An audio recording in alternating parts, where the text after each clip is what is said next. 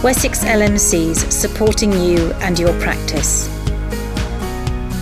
Welcome to the podcast of the Practice Manager webinar recorded on Wednesday the seventh of July. So welcome everybody to our Practice Manager webinar. Um, I'm Louise Greenwood, Director of Education and Training, and I'm joined today by Lisa Harding, um, Director of Primary Care, Dawn Childcraft, Assistant Director of Primary Care, and Helena Irvin, our Practice Nurse Advisor. So just to let you know that actually from September, we'll try and vary the day a little bit. We've had some feedback from you that Wednesdays is great for some of you, but not all of you can make a Wednesday. So we will vary the day a little bit from September and put in the odd Tuesday and Thursday, which might make life easier for those of you who've got commitments with C C G meetings and that sort of thing um, on Wednesdays. Um, and we're going to hand, hand over now to Lisa, who's going to talk a little bit more about vaccines and overseas and the COVID programme. Thanks, Louise. So just um, a bit of an update. Um, as we know, there's currently no way of recording vaccines received ab- abroad, either the first or both uh, vaccinations. So the COVID digital team are looking at working on a, on a solution, and we'll share that as soon as we hear a little bit more. Um, we're not yet sure whether recording a vaccine given abroad will entitle a patient to a vaccine certificate. So again, we're, we're waiting for a bit more guidance, which we will share with you as soon as we hear it. Um, just a couple of bits to mention. There is P H E guidance on how the N H S will manage vaccines that have been given outside the U K. Um, we think that people will need to provide evidence that they are, that the vaccinations have been approved by the M H R A. If not approved, vaccinations will need to be repeated. Um, because this is an emerging area and we think that people are going to get lots of queries around this, what we're suggesting is perhaps we do a podcast for you when we know a little bit more information. We'll try and do that as soon as possible, because with the relaxing of the um, regulations, we're anticipating that you're going to get lots of queries and lots of demand. So we will get that organised as soon as possible. So I know, Louise, you're working on that as we speak, aren't you? Um, we wanted to suggest that practices might want to add to their website the gov dot U K um, link, because that gives them information on how to check the requirements if they're travelling abroad, as particularly their different countries have different requirements. So it's a quite a useful resource for patients to be aware of and to signpost them to. Um, and N H S Futures have guidance on how Pinnacle support you with potential data quality issues, such as duplicate doses, second dose with no first dose recorded, um, batch number inconsistencies, et cetera. So that was just a quick update on C V P. Thanks, Louise. Thanks, Lisa. That's great. Um, Dawn, I think we're going to go over to you now. Thanks, Louise. Uh, hello, everybody. Um, yes, the COVID vaccination programme, um, just to make you aware, um, the Green Book Chapter fourteen A, that's just been updated again in July. Um, there's a few updates in there. Uh, one to clarify around the schedules um, that um, are, are emerging Delta variant, um, advice on cautions and contraindications, and also co-administration advice. Um, and there's also more um, evidence um, on vaccine effectiveness and mixing schedules. So there's a few little updates in Chapter fourteen A of the Green Book. Moving on from there, uh, and I'm sure you've all heard, the J C V I have now um, issued some interim advice around a COVID booster programme and what that might look like. At the moment, they're suggesting that's a two-stage approach. Um, those adults over sixteen who are immunosuppressed, those living in residential care for older adults, those over seventy, uh, those over sixteen who are considered clinically extremely vulnerable and frontline health and social care workers, stage one, with stage two following on from there, everybody over fifty, um, those adults sixteen to forty-nine who are in the usual flu or COVID at-risk groups, and adult household contacts of the immunosuppressed. Um, however, the J C V I also go on then to say our final advice on booster vaccination may change substantially. I'm not sure that's so helpful, but that's what we've got to work with at the moment. Um, following on from there, and I'm sure you've all seen N H S England, then published a letter um, with some detail about core planning scenarios around the COVID booster programme, um, which they very precisely ask for between the sixth of September and the seventeenth of December, and that it will be co-administered alongside the national seasonal flu programme. Um, one of the paragraphs in the letter Um, does suggest that community pharmacy, vaccination centres and general practice um, will all help to deliver um, the COVID booster programme, um, but that actually uh, there'll be a minimum of forty percent with a maximum of seventy-five percent issued or, or delivered, sorry, through general practice. This kind of sounds like a cap on what general practice um, could deliver. Um, and the B M A have actually issued a statement on this. They are seriously concerned that this could be interpreted as a cap. Um, and they've made that very well known with N H S England. Um, and they are saying that, you know, practices will already be looking and planning for their winter programme. Um, and they really would like to ask N H S England to make sure that there are sufficient, sufficient COVID vaccination um available um, for practices to deliver the programme alongside flu, and that, and that there shouldn't be a barrier um, to them being able to deliver this. Um, now, Louise has very kindly also said, of course, we will be doing some lunch and learn and training um, as appropriate when we do know more about the COVID programme and the influenza programme um, alongside each other. We also realise that there will be a lot of questions around delivery. Um, and in particular, as we know at the moment, there's a national protocol for the COVID vaccination programme. The flu programme is delivered um, under a P G D or P S D. Um, and if they're going to be actually administered alongside each other, um, that's something that we have asked uh, to be looked at an, at a national level, because it could obviously cause some confusions. And as soon as we know more, we will let you know. Thanks, Dawn. I can just get the feeling that every time we have a webinar now, there's going to be quite a lot about flu, and it's going to get more and more, isn't it? So as soon as we know, we do know there's lots and lots of sources of information for you, but as soon as as soon as we know something, we'll share it with you, and we will make a sort of synopsis and give it to you in as accessible a way as we possibly can. Um, and as Dawn said, that as we've done in previous years, we'll do a little lunch and learn, so you can share that with your team also, which is another way of you just um, sharing information and communicating, which hopefully will be helpful. Thanks, Dawn. I think, Lisa, we're going to go over to a little COVID regulations now and a little bit more about the pandemic. Thank you. Yes, and this is just a brief one. I think probably people will be aware, but it's just a reminder that the pandemic regulations have been extended again to the thirtieth of September twenty twenty-one. I'm sure you're familiar with those, just, but that's just a reminder that that continues the suspension of the friends and family test, continues the suspension of the requirement for individual consent for E R D, and there is a continu- continuation of the amendment to the N H S one one one booking, um, which is one per three thousand, but you can increase to one per one per five hundred if demand requires, but you don't have to. So that was just a quick reminder. Lovely. Thank you, Lisa. I think, Helene, we're going to come to you. We had a brilliant session from you a few weeks ago on C Q C, and I think some of this is following up from that, isn't it? Thanks. Yes, thank you, Louise. Um, I just, I'm sure most of you are aware, if not all of you, that in fact, on June the fourteenth, um, the C Q C it issued some more information on how they're going to monitor and take further assessments in two thousand and twenty twenty-one. Um, the approach is built on what they've learned from the transitional and um, emergency framework, and they're going to continue to monitor in three particular areas. One is around risk, monitoring of risk, um, trying to bring information together and gathering information in a different format or a different way. Um, and looking to the future, really testing elements of how, how this will change. There are some key changes for practices, um, but I want to reassure everybody on the call, you will not be asked to submit monthly data to the C Q C. What will happen is, um, the key changes for you as, as managers particularly, is that the C Q C will undertake monthly monitoring of practices data, and they will create a risk banding. Um, and it's the inspectors who will be um, undertaking these monthly checks of practices within their own portfolios, um, ensuring the risk bandings are accurate.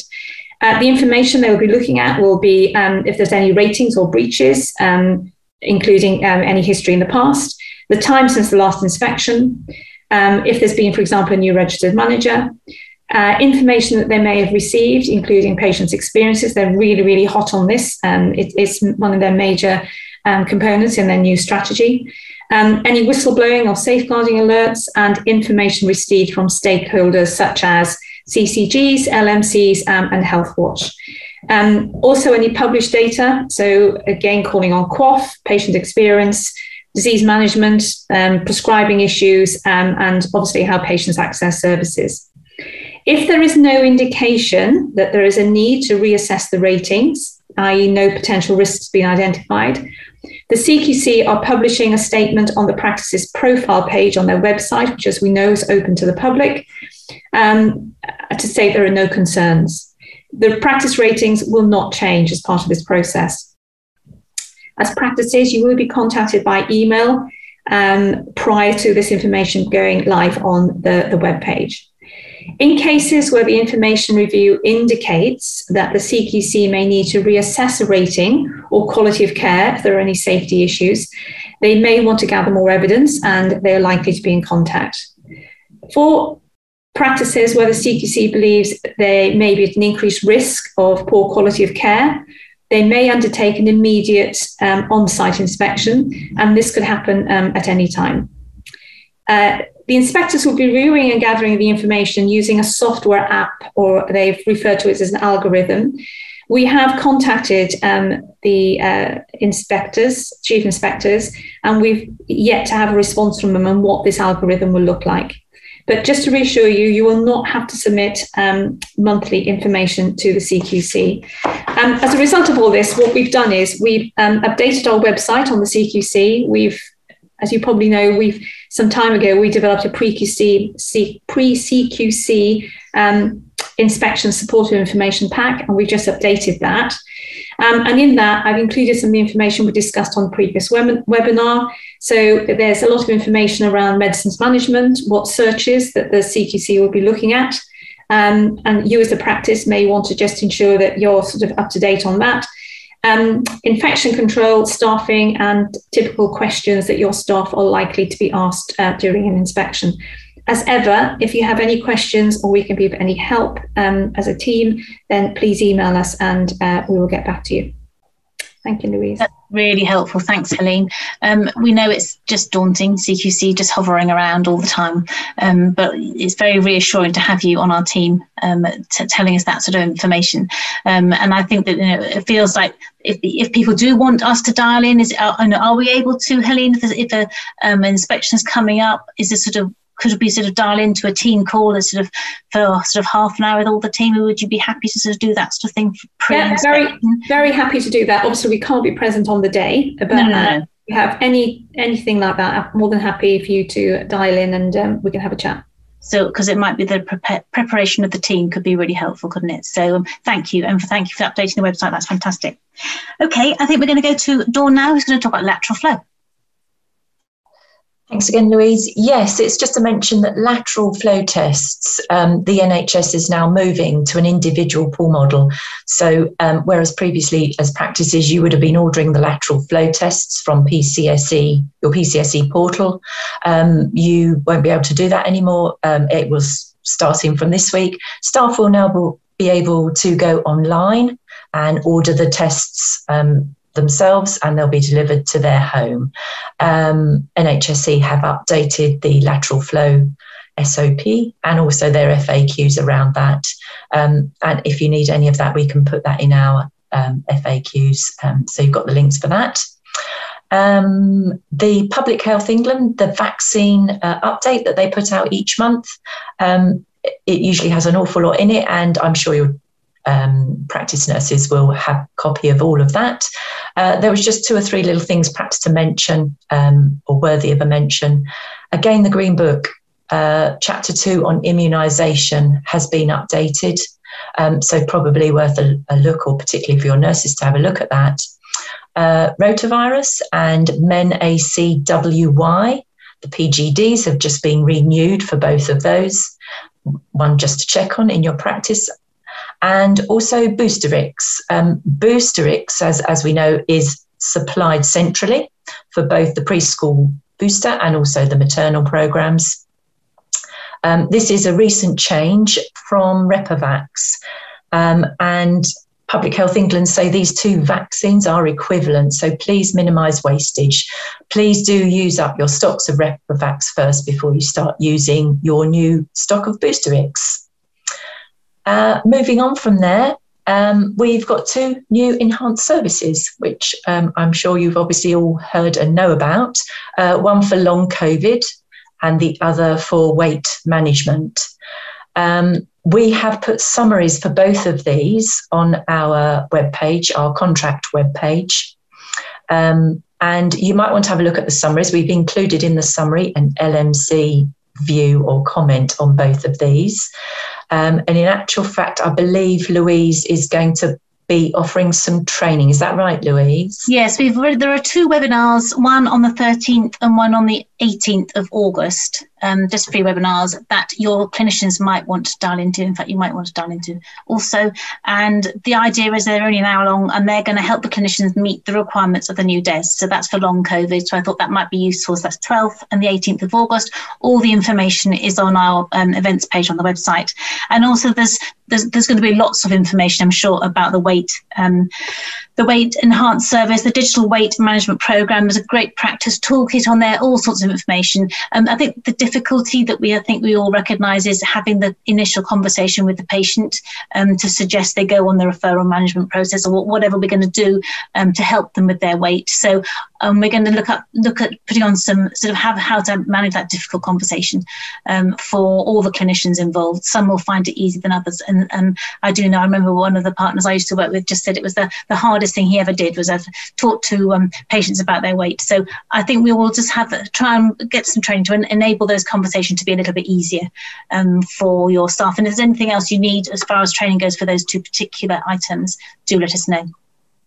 Thanks for that, Dawn. That's great. Um, and I think we're going to go now to um, Helena and Lisa, um, and they're going to talk about restore and opening up after the pandemic. Right at the very start of the beginning, as an organisation, we thought it would be really helpful for practices to look at what activities could safely be done in practice and those that perhaps could be provided in a different way. Um, and as a result of now opening up, if you like, services, we've updated our Restore document, um, which you may find helpful um, now that obviously patients are wanting to access practices um, to come through the door, so to speak. I know you've always had your doors open. Um, but also um, how to maybe potentially limit some of your face-to-face consultations to how that these can be undertaken differently. So please have um, please have a look at that, that page. Uh, Lisa, the important thing is, and I'm sure Lisa would expand on this, is that if you do decide to go back to normal services, it's very important that you um, undertake um, a risk assessment. Um, because it is your responsibility um, as employers to look after your staff, but obviously you have responsibility as well in providing care for patients. Uh, Lisa, um, over, over to you. Thanks, Helene. I, I just wanted to, probably from a more sort of contractual stroke regulatory perspective, I just wanted to add a couple of thoughts, comments. We're beginning to get queries in from practices around this. So um, we had a chat as a team this morning about this and the anticipation that you're going to get um, a lot of patients um, coming in and, and putting pressure on the teams. So I think there are some key points here. Um, we are still working under emergency regulations. So although things are easing, the pandemic hasn't gone away. Um, you still have a duty of care to your staff and to your other patients.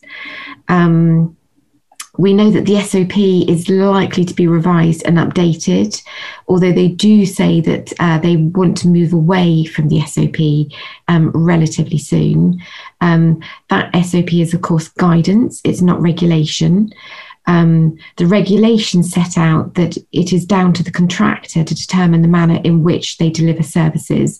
So you do have discretion, and that obviously needs to be reasonable as an individual practice. So bring that back to Helene's point about risk assessment, as, and as we've talked about before on, on, on the webinars, you know, it may depend on what you can do as an individual practice, dependent on your premises, on the team available, et cetera, et cetera. So, um, so there's not one standard that fits all. Um, we think that face masks in health settings may remain a requirement. And so we're always very happy to discuss individual issues with practices. But I think there are some key principles there that we just wanted to share with you that we think remain. Um, and we do appreciate that you're going to be under a lot of pressure. So we'll try and get that out perhaps in another newsletter and, and keep uh, an eye on things as they develop. I guess the other thing is just us thinking about as a team how we can support you with some of those messages, and whether that's us as the L M C or whether we need to work with other agencies such as the C C Gs to support you. So we are doing a piece of work around that that um, Dawn and Louise in particular are involved in. Um, thank you. That's been really helpful. Just things like the risk assessment. Do we have something in the Restore document? Is there a template people can follow?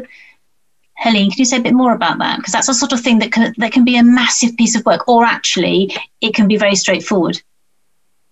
There is a, a risk assessment, um, particularly around the staff, that you can access. Um, and there's there is some sections. We sort of divide it up into, as, as, um, as Lisa said, some of the contractual things, but also how you can en engage patients and empower patients as well. So it goes through the whole thing and often goes through things like spirometry and specific clinical areas. So all that information should be on the website and that document. But if it's not, then get back to us and we can send a further link.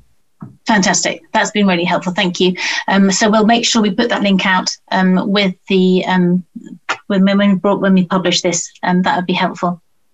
So just a couple of things to finish off with. We've got a paediatric webinar on the thirteenth of July. I just wanted to highlight you too, and for your clinicians. So practice nurses, um, any advanced practitioners, G Ps.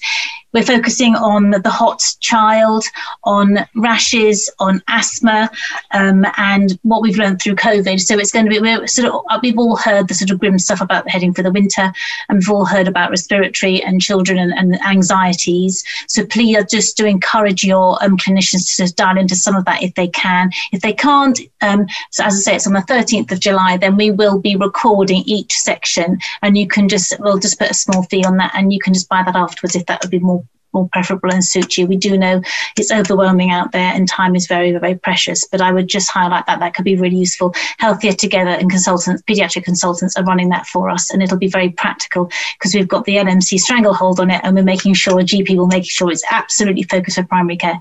Um, so that I would just draw your attention to that. Um, and finally, it's a little bit of good news that we found out. So Practitioner Health that you may have heard of, and you may have heard um, G Ps, or some of your G Ps may have referred themselves to this. This is sort of mental health service. It was for general practice, general practitioners, and now it's for general practice. It is for primary care.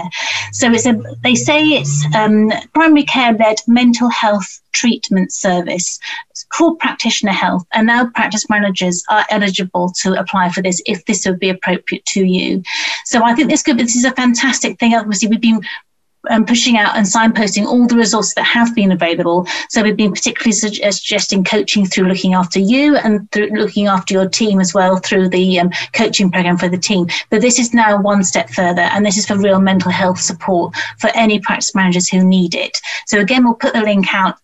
It's the Practitioner Health Programme. If you look at their website, you'll think, hmm, it still looks like it's all just about G Ps. I've rung them this morning and they've absolutely categorically said to me, it is open for anybody working in primary care. What everybody needs to do is fill out a form saying exactly what their situation is, then the medical directors at Practitioner Health will say whether you're eligible for the programme or not, but it's not based on your job role. So we just thought we would share that as something that might be useful for you. So I'm just going to look for um, the questions now on my other screen. So, um, okay, someone's just got to go for a meeting. That's absolutely fine. But hopefully we will, as I say, from September, we will vary these days up a little bit. So we'll still, to, every other one will be a Wednesday, but then we'll put some Tuesdays and Thursdays in as well, which hopefully will help you. Um, and Jenny Docks just commented that that's massive, that um, and, uh, for practice managers, and acknowledgement that they're important too, that you are absolutely important. So Practitioner Health acknowledging that and opening up their services to practice managers is brilliant, and it's big. So I do hope for those of you who, to whom that's appropriate, that is going to be a real help for you. We will see you again on twenty-first of July. We've got P C S E coming back for that, so that'll be interesting. We know you've got lots of experience of P C S E and how um, how that is, you're finding that to work with. So please send in questions if you can't come to the session yourself. And um, we'll have Robert Ransom again, who was actually really very, very helpful last time. He was very practical, and, and he is trying to change things as we go. as you know, we're accumulating information all the time, picking up your queries, and Dawn and Lisa in particular are sending those forward to P C S E. And I think you are finding you're getting some answers, aren't you? Um, but there's obviously a little way to go. So please join us on the twenty-first of July, and as I say, if you can't join us live to ask Robert the questions that are really burning for you, please um, send them to me in advance and we can certainly put them to Robert on the day. So thank you very much, everybody. Thank you for Lisa and Helene and Dawn, and we will see you again very soon. Thank you. Wessex L M Cs, supporting you and your practice.